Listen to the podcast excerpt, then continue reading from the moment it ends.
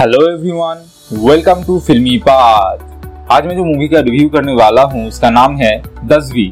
इसमें मुख्य भूमिका में अभिनय किए हैं अभिषेक बच्चन, यामी गौतम, निमरत कौर। ये रिलीज़ हुआ है नेटफ्लिक्स पर।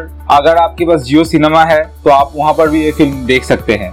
इस फ़िल्म में एक मुख्यमंत्री की कहानी दिखाया गया है, जिसको एक घोटाले के कारण जेल जाना पड़ता है। उसके बाद उसकी बीवी को सीएम बनाया जाता है, और जेल जाकर क्या क्या करते हैं और जेल के अंदर से ही दसवीं की एग्ज़ाम देना चाहते हैं। अंतिम में क्या वो दसवीं पास कर पाएँगे और क्या फिर से सीएम बन पाएँगे? ये देखने के लिए आपको ये मूवी देखना पड़ेगा। ये फ़िल्म एक कॉमेडी ड्रामा फ़िल्म है, जिसके अंदर बहुत सी जगह पर कॉमेडी सीन है। इसके साथ एक सामाजिक विषय को भी इस फ़िल्म में दिखाया गया है। इस फ़िल्म में एक अलग ही सिनेमाटिक एक्सपीरियंस आपको देखने को मिलता है। इसका कहानी भी अलग तरीके से एग्जीक्यूट किया गया है।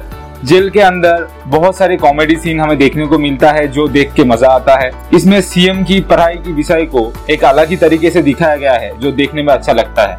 इसमें अभिषेक बच्चन और यामी गौतम ने अच्छा अभिनय किया है। साइड रोल में जो अभिनेताओं ने काम किया है, उन्होंने बहुत अच्छा काम किया है। ये फ़िल्म आप देख सकते हैं, आपको देखने में अच्छा लगेगा। ये है मेरा रिव्यू अगर आपको अच्छा लगा तो इसे लाइक करे शेयर करे, हमारे चैनल को फॉलो करे सब्सक्राइब करे। अगर आप फ़िल्म या वेब सीरीज़ से जुड़ी हुई कोई भी अपडेट्स पाना चाहते हैं तो हमारे फेसबुक पेज फिल्मी पाथ को फॉलो करें लाइक करें। वहाँ पर हम समय समय पर फ़िल्म या वेब सीरीज़ से जुड़ी हुई अपडेट्स पोस्ट करते रहते हैं और देखते रहे फिल्मी पाथ